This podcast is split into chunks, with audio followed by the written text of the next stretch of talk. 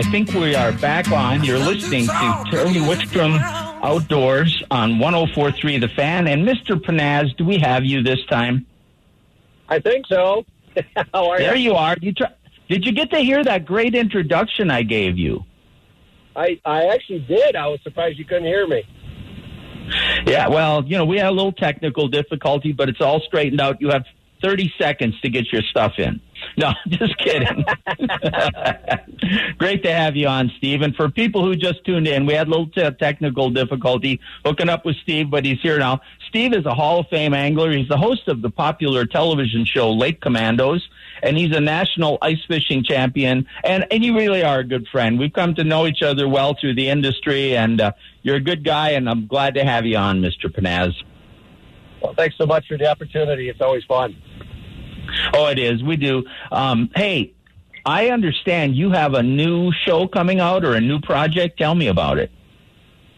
Yeah, so last year we uh, I worked with uh, Plano and Frabill, and we launched a thing called College of Ice. We did it with Brian Brosdahl. I know you've had Brian on over the years uh, as well, and so we started a live show. And uh, so this year we expanded uh, the concept, and we're uh, we're working with Garmin uh, to launch and, and highlight the uh, the live scope. It's such a popular technology with ice anglers, and so it's Danny Thompson uh, is a co-host. We're going to launch it Sunday nights at 7 p.m. Central Time on Facebook. So it's going to be on uh, the Garmin ice fishing page. It's going to be on my page, Danny's, and and all that. But what's cool about it is we're going to have pros in talk products. We're going to talk uh, tech. But if you have live scope questions you can actually ask one of the Garmin engineers. Troy Simonton is going to be on every show for the next seven weeks, and he's going to answer questions from the audience um, that that write in.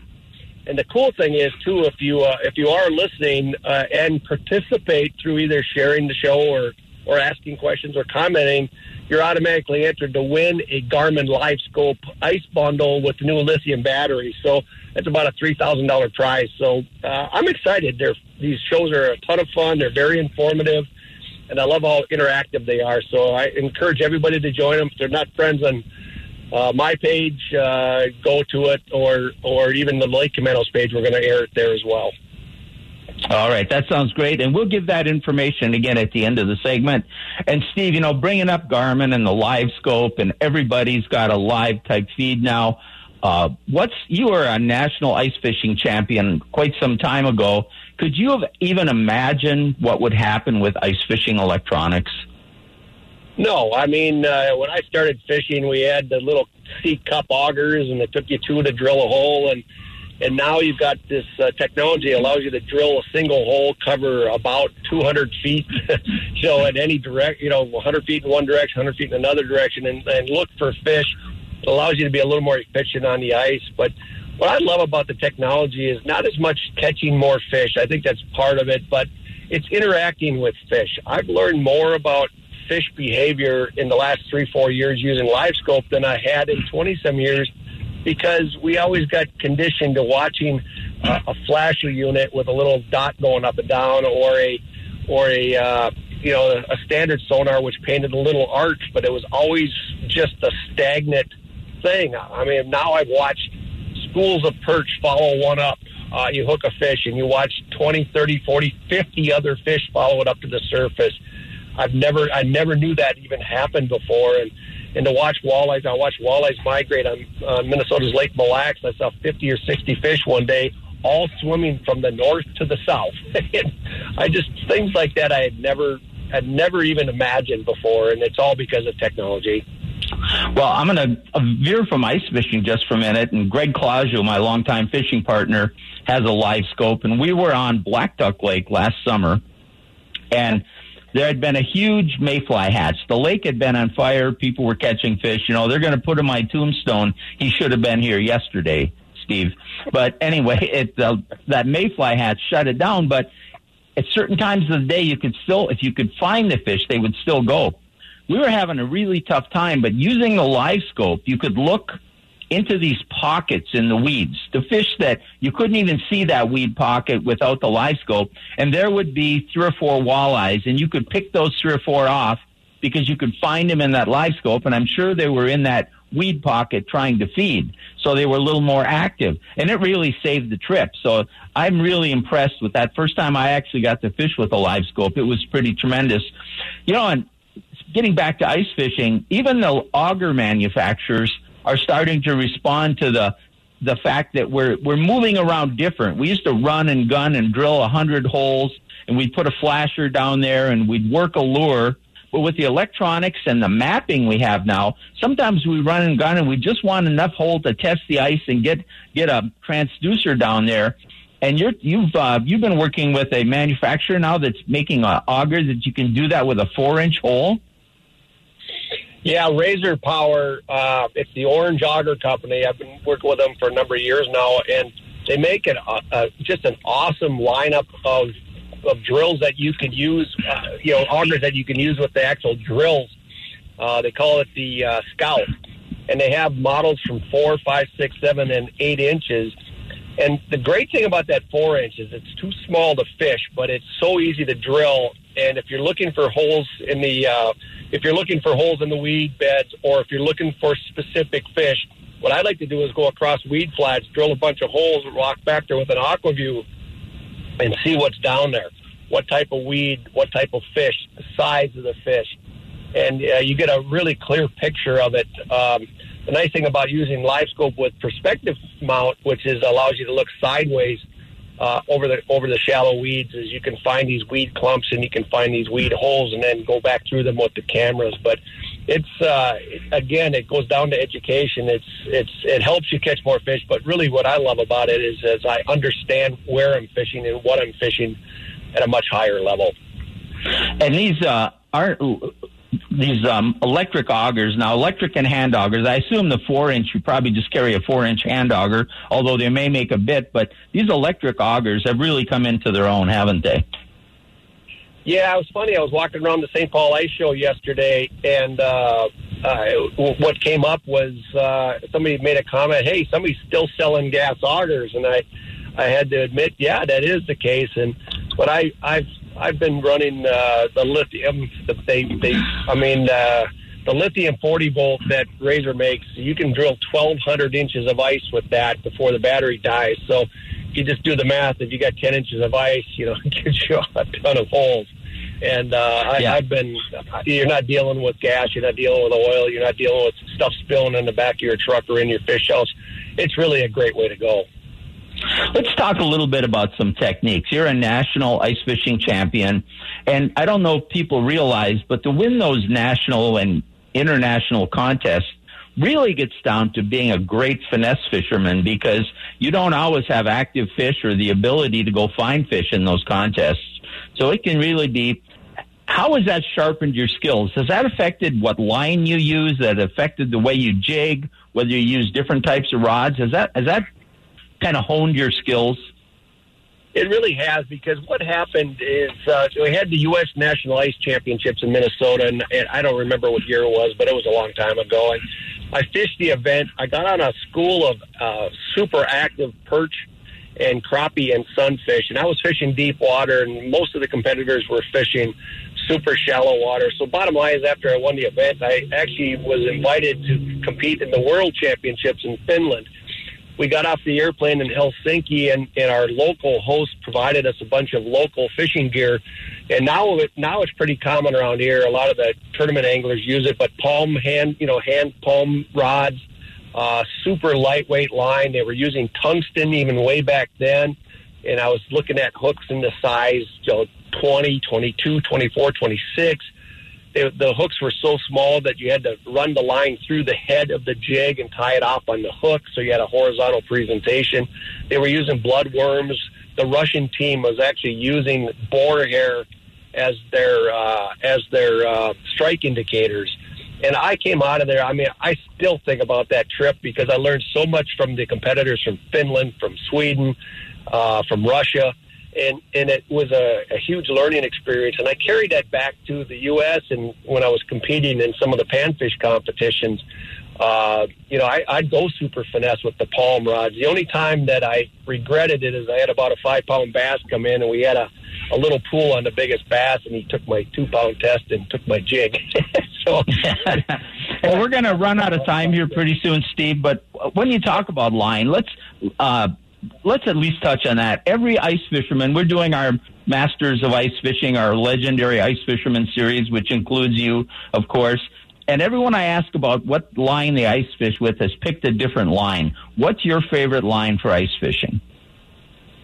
You know, I've really become a huge fan of fluorocarbon uh, for a couple reasons. One, uh, it's much better than it used to be. It's much more supple. It's got great knot strength. Uh, it stretches, but it stretches slower than mono, so you get good hook sets even in deeper water.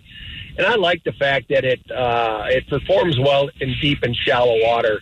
And so I, I'm a big fan of you know uh, three pound, four pound, five pound tests for most applications. I may go to six for walleye but it's uh, it it it does what I need. I, I'm not fishing braid as much as I used to, but I still like it, and I and I use mono a lot, especially in shallow waters because of the stretch. Um, it, it provides a little uh, insurance, and it works extremely well. But I'm a big fan of it. Uh, Berkley Trilene, they have the 100% fluorocarbon formulated for ice fishing, and it's it's tough to beat. All right, that sounds really good. And you know, speaking of Berkley, you and I are both big fans of the Gulp uh, lures. I take those little jars of gulp. I hardly take live bait out with me anymore. I've come to have so much confidence in those artificials. Are you the same way? I am. You know, the one bait that uh, has blown me away is in the power bait line. They make one called the Mayfly, and it's a small bait. I'd love it to come out with in one size larger, but it has appendages that stick out, and it makes the bait glide. So you throw it on a horizontal jig, and when you when you pull up on it, it slides out in front, almost like a jigging Rap or some of the other baits. Not nearly as aggressively, but boy, I I, I can't tell you how many hundreds of panfish I've caught on that bait over the years. Steve, we are out of time. Tell people again about the show. Yeah, it's just going to be Garmin uh, Stone Cold Fishing Live. Uh, it's every Sunday nights, uh, 7 o'clock uh, Central on Facebook, on uh, Lake Commando site, Steve Pennaz's site, and uh, a number of other locations. And we just, uh, our whole goal is to have fun, talk ice fishing, and help others catch more fish. And so if you got questions on live scope or just general ice fishing, come on and check us out. All right, my friend. Thank you for joining. Sorry we had a little mess up in the beginning. Glad we got you on. We'll talk again soon. Thanks, Terry, and Merry Christmas to everybody. Yeah, Merry Christmas to you too. Thanks, Steve Pennaz, great, great guy. We're going to take a very short time out, minute or two, and then we're coming right back. And Colorado State Parks is going to tell us about teaching the history of public land on Terry Wickstrom Outdoors, presented by Jack's Outdoor Gear on 104.3 The Fan. Just take those old records You're listening to Terry Wickstrom Outdoors on 104.3 The Fan, presented by Jack's Outdoor Gear. Let's go right to the phones. And joining us from Colorado Parks and Wildlife is uh, Laurel Teal. Good morning, Laurel. Good morning. Can you hear me okay? I can hear you just fine, and you're enthusiastic. And I, I, you know what? I've been looking forward to this segment because after talking to you in the week, you are so enthusiastic about this that your your energy just comes through on it, and I really like that. And folks, what you know, we talk on this show all the time about wildlife management, about parks management, about parks activities, about fishing and hunting. But Colorado Parks and Wildlife does so much more with their properties and offers so many other forms of both recreation and education. And I think sometimes people aren't aware of all the wonderful opportunities you guys present. And that's kind of what you want to talk to us about today, isn't it, Laurel? Absolutely. Well, as you said, sir, uh, you know, when people usually come to their public lands, the first thing folks think about is recreation. Uh, I work at Chatfield State Park. People will come to Chatfield to take their boats out on the water, go ice fishing in the winter.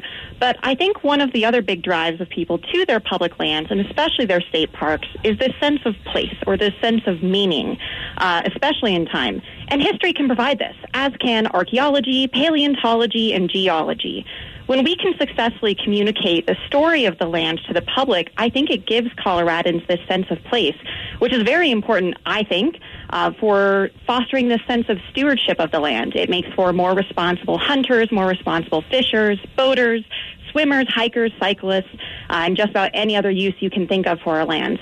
And often the story of the parks is right under our nose. Well, yeah, and you know, we all go out there, and I think sometimes we don't take a minute just to take a breath and take it in and And, you know, even though there are park infrastructures at, at a place like Chatfield, there's so much that's natural that was developed by nature along the way. And I think now you started doing a program at Castlewood Canyon, I believe, and now you're doing the one at Chatfield. And I think sometimes people don't realize how long ago human beings were using these areas because water just draws people in, doesn't it? Absolutely. Take, for example, the South Platte River. Chatfield State Park sits on the confluence of the, of the Plum Creek and the South Platte, and we know that the South Platte River is millions of years old. Unlike the Mississippi or Missouri, it's never really changed its course. And it's been drawing people and animals to it since the Ice Age. Uh, ice seems to be the uh, theme of the show today, and Chatfield's history really starts in the Ice Age. Uh, for example, just south of the park, we have evidence that people have been hunting and living along the South Platte in what is today Chatfield for around 9,000 years. That comes from the Lamb Springs archaeological site, where they found the bones of almost 30 mammoths, all with human cutting tool marks on them. So it goes to show you that humans have loved their state parks, and especially Chatfield as a continuous human site, for a very, very long time. That's a legacy we engage with every time we set foot on a state park. I don't think we have a mammoth season anymore, though, in Colorado, do we? Oh, unfortunately not, but that would be one heck of a big game season, I can assure you. Um, but your goal, and you really are passionate about this, and it seems to be your calling, is not only to share this on the radio today, but to put programs together to share this with people on an everyday basis. Tell us what you're doing. Absolutely. So I think that two of the best ways we can communicate the, the story of the land to visitors is through programs and through physical space. Like you mentioned, uh, programs are always very successful. I was able to run one at Castlewood Canyon State Park in October. It was a haunted history hike, so people came in because they wanted some uh, spooky Halloween activities, but they left with a, a really strong sense of connection to the place, um, talking about even some of the darker history. When you learn how to communicate that and showcase it in a way that is not just fun but informative, I think it gives people tools. Um, they can look back at the past and feel empowered, like, oh, maybe we can learn from this. Or, you know, at the very least take comfort of, well, at least it's not as bad as when the Castlewood Dam burst in 1933. Um, these guided hikes can be great as a one-on-one tool, but they can also be short programs that you'd bring to school groups and such. The other way that we can tell this story is through the use of physical space. And instead of putting up a museum or something just dedicated to history, I suggest that the best way we can use this is by using our commonly used spaces at our public lands. For example, at Chatfield, we've built up our new campground office, which you can come visit today, around the mammoth skull that they found digging out Chatfield Reservoir. This skull is currently on loan to us from the Smithsonian Institution, and it is 100,000 years old. It's one of the oldest mammoth skulls on the continent, and we're able to present it to our visitors every day. If you come in to register for a campsite, you can see it and read all about it. And we're hoping to use that space to put up more exhibits, not just about the past, but about how you can interact with the land in the present, how to safely ice fish, how to deal with ANS when boating, everything like that. Ultimately, when you can do these two things, you place people into this flow of time that I think gives them a better sense of meaning. Now, you, there's obviously resources at the park, and I'm sure that there's resources online that people can find out about what parks have to offer. But you piqued my interest when you mentioned school groups. If there's somebody who's an educator out there saying, wow, I'd like to get my class out to that or a field trip out there, would they contact you? How would they do that? All they have to do is contact the state park that they're interested in. Usually, when you look up our website or if you see a brochure, if you're coming out for a hike, it'll have a phone number there. Um, through there, we can then funnel school groups into their respective ranger, volunteer, or administrator who is running groups or taking tours through. Uh, for example, at Castlewood Canyon State Park, we're a really popular site for third and fourth, fourth graders as they learn about geology. Um, throughout the autumn, educators were calling in to try to see if any of our volunteers or rangers could help lead guided hikes through the canyon. And of course, we love accommodating stuff like that because I think one of the best ways to learn is to do it hands on and to do it in the great outdoors. I think things really start to click for kids when they can actually see what they're being taught and be able to touch it and hear it and smell it and really interact with it as as part of the landscape. I think, uh, you know, Laurel, we are out of time, but I think the message would be if people want to know more about the activities in the park near them, contact the park most of them have an interpretive center or a, a visitor center. Go talk to them, see what's available, folks. You're going to find out there's so many more activities. Get off the couch and go for a walk in the park, but go check them out. Laurel, thank us. Thank you for having me. All right. Great, great presentation. Just your enthusiasm is contagious. That's Laurel Teal from Colorado Parks and Wildlife. We're going to take a quick time out. And then when we come back, we're going to be joined by Jake Caves, a district wildlife manager. And we're going to talk about ice conditions kind of up in the Dillon, that area. And then we're also going to talk about ice safety on Terry Wickstrom Outdoors, presented by Jack's Outdoor Gear on 1043 The Fan.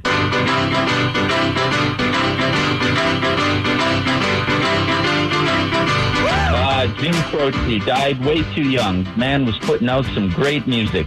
You're listening to Terry Wickstrom Outdoors on 104 the 3 The Fan, brought to you in part by Jack's Outdoor Gear. Uh, Jack's has stores up and down the Front Range. If you're still looking for a Christmas gift for anyone in your family, stop by a Jack's location near you. You'll be amazed, and it's a lot easier than shopping at a busy mall. Let's go to the phones. And joining us from Colorado Parks and Wildlife is Jake Kay. Good morning, Jake. Hey, good morning, Terry. How's it going? It's going really well, unless you're trying to get out and do a bunch of ice fishing trips. right, right. Uh, but you know what? It's going to come soon. We always talk about this. We have different weather events, different things that happen going into it. And usually by the time we get through Christmas, we're all usually on the ice having a good time. But let's start out. And I said you're in the Dillon area. I don't know if that's quite right, but why don't you tell us kind of what's going on in your area? Is there anything frozen up or is it all pretty open yet? So unfortunately, unless you go up to the high alpine lakes, everything's still open. Um, I'm in Summit County, and my fellow officers in Grand County. I, I checked in with them yesterday. They still don't have ice either. So it's just been toasty up here. And that would include like uh, Granby and Wolford and uh, some of those lakes that are still wide open. Do you think there's uh, and then you're and then you have Dillon? Are any of those lakes? Do you feel like they might be getting close with this weather coming up? You know, I think we're not too far away. I, I'm around Dillon Reservoir mostly, and we did have a little ice form, but it's since gone away with the warm weather. Um, but you know, we're we're up here so high, especially here in Summit County, that it's definitely going to freeze um, sometime soon. And I know we have some weather coming up next week. Uh, those reservoirs in Grand County as well, uh, Lake Granby, Grand Lake, Shadow Mountain. Um, I think it's just a matter of time, so we're not too far off. Yeah, and once and once that water gets that cold, once it starts to freeze, the nights are still very cold. Even if the days are a little warmer, it it can freeze pretty quickly. The last one I want to ask you about, and we talked about this, um, Dillon Reservoir at the inlet there is very popular for kokanee. Um, but you're telling me not only is there a lack of ice, but there's a lack of water this year. Is that the case? Right. The reservoir is drawn down pretty low. Um, and as we talked about it, it, it will probably freeze a little bit quicker in that inlet um, just because there's less water. Um, but there is going to be less ice to fish in general. But it's a great spot, um, awesome place to spend a day, great views. Yeah, it's it's going to be pretty sweet once it ices up. Well, you know, Dillon itself, now that you've got those Arctic char doing fairly well there, um, when it freezes, it used to be almost a barren place to fish in the winter, but that's not the case anymore. You can have some really fun ice trips on the lake itself other than the kokanee, right? Yeah, absolutely. I mean, people are catching rainbow trout all through the winter. Uh, the opportunity for char, it's unique. It's it's pretty amazing. They're cool fish. Uh, can't do it in the lower 48 outside of Maine. Uh, so really some pretty sweet opportunities up here, and the fishing's good all winter long. Okay, I just did get a um, a text line guy called in. He said South Park has some ice. We're going to talk to some of the people from Tight Lines later, so we'll see if we can verify that. But in the meantime, I'm afraid of there's a pent up demand. I think you know more people because of COVID and every other thing that's going on have gone outside. And you've seen more anglers, more hunters, more people just using the parks. I think there's going to be a big pent up demand for people to get on the ice, both experienced ice anglers who can't wait now that the boat ramps are closed, and new people. And that always bothers me a little bit because when you get that huge demand, people tend to take some chances. And we really want to talk to them a little bit about ice safety, especially early, don't we? Yeah, absolutely. We've been seeing that in the last uh, year. Um, just a ton of people getting out, like you said, new folks, and it's important. Ice fishing, especially, but also any kind of winter backcountry recreation, um, being safe, avalanche safety and danger as well. But certainly, there's some things we should probably talk about today for um, ice fishing safety. Good reminders, and, and for the new folks too. You bet. Well, let's start out with I know that you guys put out some recommendations, and folks, when we talk about thickness of ice recommendations, we're talking about good, clear, solid ice, and it's ice that it, you just have to check. I I have a saying that ice fishing. Uh, no, there's no such thing as safe ice, but ice fishing can be extremely safe if you use common sense. Start out with what you kind of recommend for really good ice for supporting people or snowmobiles? Right. And again, this is all general ice depth, so be careful. But in general, about four inches of clear blue ice, like you said, um, is good for a person. And then about six inches for a snowmobile. And then as we move up in weight to, let's say, a car, you'd want about 8 to 12 inches. Uh, and for a bigger truck, 12 to 15 inches. And really important to remember, especially on the lower end, that if you're finding four inches in one spot, ice can be really variable. So when when you're on the edge there, you know, and you're finding four inches, it might only be two inches or one and a half inches you know, 10, 15 feet away. So be really careful and cautious and, and test the ice as much as you can. Oh, I couldn't agree more. Testing the ice, to me, even all winter long, because you can get thawing and refreezing. You can get springs and river flows under the ice. You can get water levels changing. And I know you like to use a drill and check the ice. I like to use a spud bar. And if you, but use something and understand how to do it I've got some videos on my YouTube channel, The Best of Fishing with Terry Wickstrom. In fact, one was filmed at North Michigan Reservoir and checking the ice. But check it as you go, especially early on. Check it almost every step or two, right? Yeah, exactly. And I mean, the spud bar is the most efficient and fast way to do it to get out on the ice. You just really want to make sure you know how to use it. And there's some great YouTube videos. Sounds like you have some as well. But once you can kind of gauge how to use your spud bar and what depth that equates to, to awesome, safe way to to get further out on ice. You know, and I always tell people, you know, and I and I know we're all guilty of this, but try not to go alone. Because if you do fall through, if somebody is there, you have a much better chance of getting out. Especially have some rope with you, and of course, wearing a P uh, PFD, but there's these new floatable suits that are really good. But there's also some techniques if you do, if you do fall through, aren't there? Yeah, exactly. So certainly you can, um, you know, eliminate a lot of the, the issues if you have a partner or more, multiple people to throw you a rope or help you get out. But if you do find that you've fallen through and you're in a hole, the first thing is to not panic, which will of course be tough because the water is really cold. Um, but what's important is most folks get to the edge of the ice and try and lift themselves straight out, and then the edge of the ice keeps breaking, and it's kind of like quicksand. But what you want to do is pretend you're a seal basically, um, and belly up to the edge of the ice. Get your elbows and hands on top of the ice, and then kick your feet as hard as you can, and your body will start to become horizontal on the same plane as the ice. And then it's much easier to kind of slide and crawl onto the ice. And once you get out, don't stand up because then all your pressure's on your feet on a small surface area. Keep your weight dispersed and kind of shimmy, like I said, kind of like a seal and crawl off the ice. Um, and and yeah, it's it's tricky, but stay calm and, and you'll get out of there. And uh, I always wear a pair of ice picks around my neck. They pin together because I'll tell you what, if you've ever tried to grab the edge of that ice when it's wet, uh, it it's slippery, and the ice picks will really. And you still want to kick, but now you can pull yourself a little bit. And the other thing is hypothermia is going to set in so quickly. Now we've been very fortunate in Colorado. We get we have very few fatalities in ice fishing. Ice fishing is truly a very safe sport if you use common sense. But um, get you've got to get warmed up into your vehicle and change clothes, or at least get the heater on right away, don't you?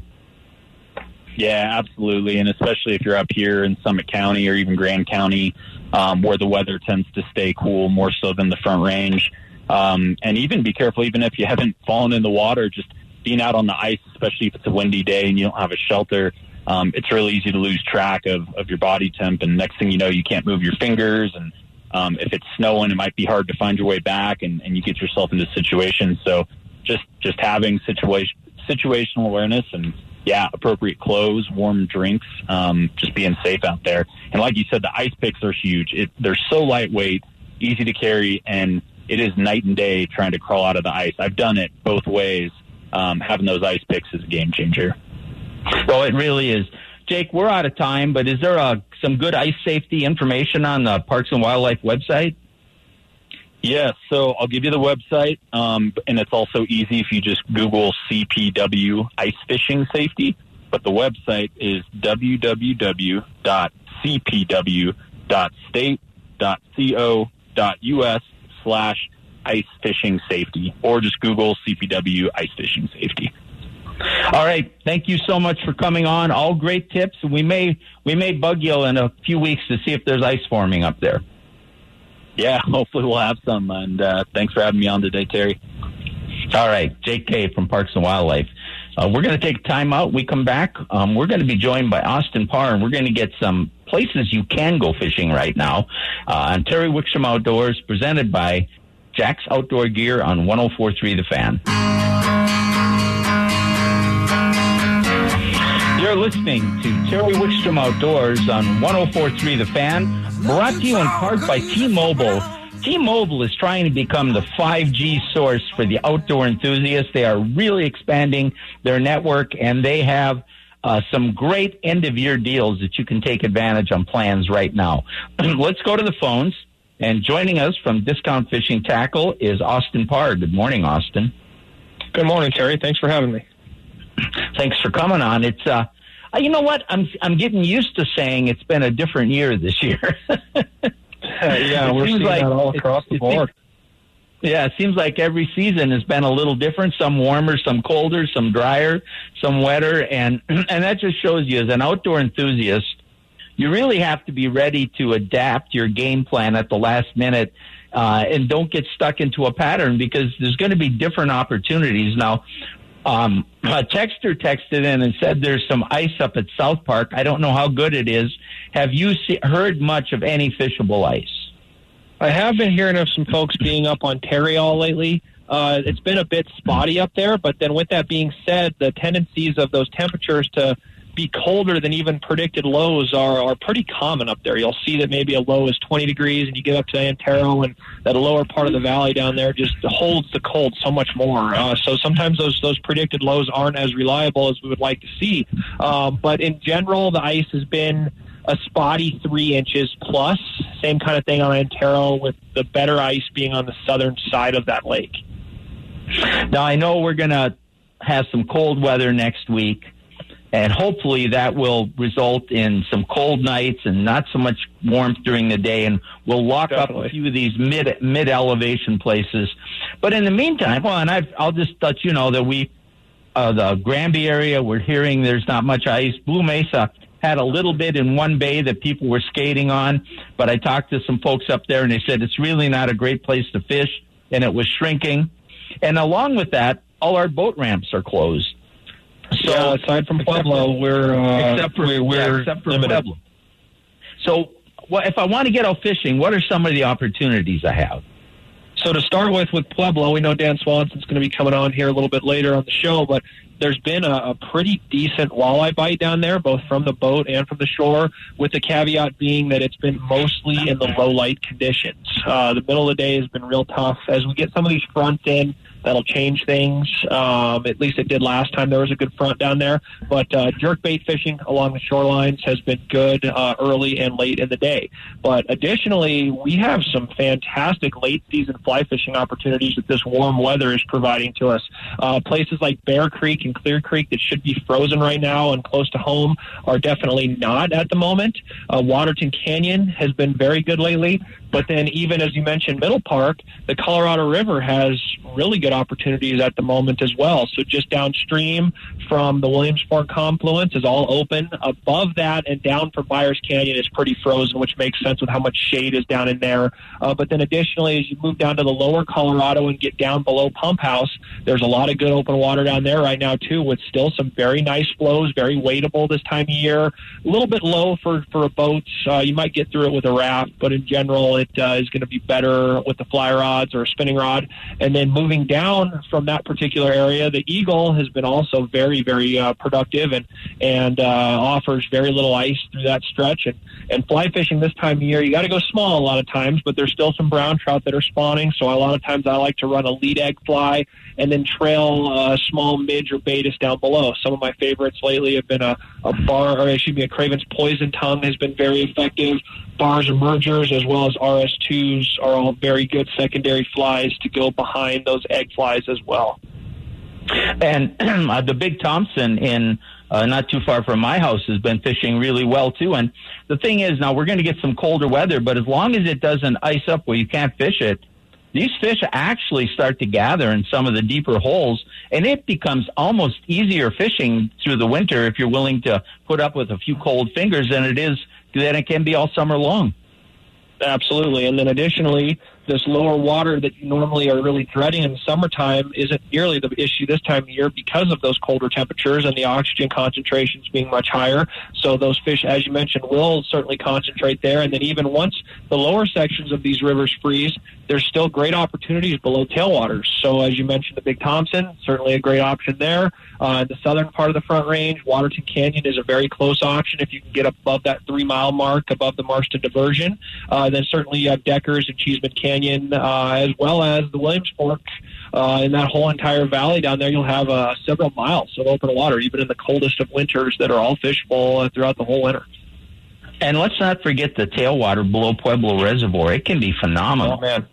It really can, and, and the the state has done a fantastic job managing that. There's typically pretty decent flows down through there, and you'll catch not only very good sized fish but beautiful fish. That uh, river is very fertile, and those fish are lit up in color this time of year. And as you get into the late part of the winter and early spring, those rainbows really get moving down there, and you can catch them on a spinning rod, but then most certainly on the fly rods. Down there, we've had really good success with small red midges as well as red jujube patterns, as well as uh, the egg flies all of those can be exceedingly effective. And, and when it's really cold up in the mountains, sometimes you'll still find those 40 plus degree days on the front range that we see all up and down. And, and that can be a fantastic fishery. It's it's a destination location. It's not just something that uh, would be a regional area. It's, it's something that people travel to go to and is really worth your time. And you know, if you want to fish up close to the reservoir, almost below the dam with a jig, I've caught, in addition to fly fishing that river, I have caught with a jig up close, I've caught walleyes and smallmouth and wipers and trout all in a small area below the dam. So it offers variety too. We got a couple minutes left. I want to touch on one opportunity. I saw a post yesterday of the truck stocking Boyd Lake. They're dumping thousands of trout in there, and that's happening up and down the front range. And a lot of times they do this even through the ice or it's getting too cold, but they're doing it now, and we're going to have some time for shore anglers to really get out and take advantage of these stock trout. If they're just looking close to home, they, they can just make a quick trip and there's so many places. Just check the stocking report, right? Yeah, it's easy to find on Parks and Wildlife's website. Uh, you'll see that there's stocked catchable sized trout all up and down the front range, as you mentioned, but they're pretty darn easy to catch too. And with these water temperatures still hovering around in the 40 degree range, we're going to have a while before we have ice, even on the smaller bodies of water. And it's a great time to just get out and catch some fish in an evening or take a kid out.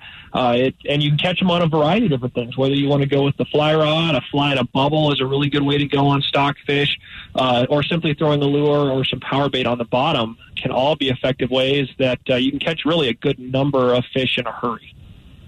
All right, my friend, we are running out of time. Uh, tell people where they find you and how to get a hold of you, whether it's for, do you guide ice fishing too? I do guide ice fishing with the caveat being ice conditions. I just guide on the front range, so it's a lot more spotty, and every year is a little bit different when it comes to safety. So some years I guide more than others. So how do they get a hold of you, and where do they find you? I'm at Discount Fishing Tackle. We're six blocks south of Evans on the west side of Santa Fe. All right, my friend. We will talk to you again very soon. Thank you so much, Terry. I appreciate it. You bet, Austin Parr. Before we take a break, um, he talked about that stocking report. If you go to my Facebook page, Terry Wickstrom Outdoors, every time the fishing report comes out, it has a stocking report attached to that.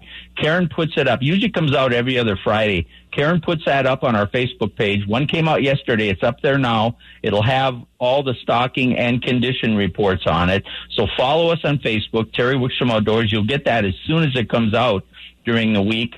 And then a lot of these things we're talking about, these types of fishing, if you go to my YouTube channel, The Best of Fishing with Terry Wickstrom, there's videos there on these bodies of water right here doing those techniques. So don't be afraid to go there and spend some time, but really follow us on Facebook. In fact, Karen just put a link to an ice fishing video at Granby on our Facebook page, Terry Wickstrom Outdoors. We're going to take a quick time out. and we come back, Nate Zelinsky is going to join us, and we're going to talk the new gear in ice fishing as he's calling us from the ice fishing show in Minneapolis. All that and more coming up on Terry Wickstrom Outdoors on 1043 The Fan.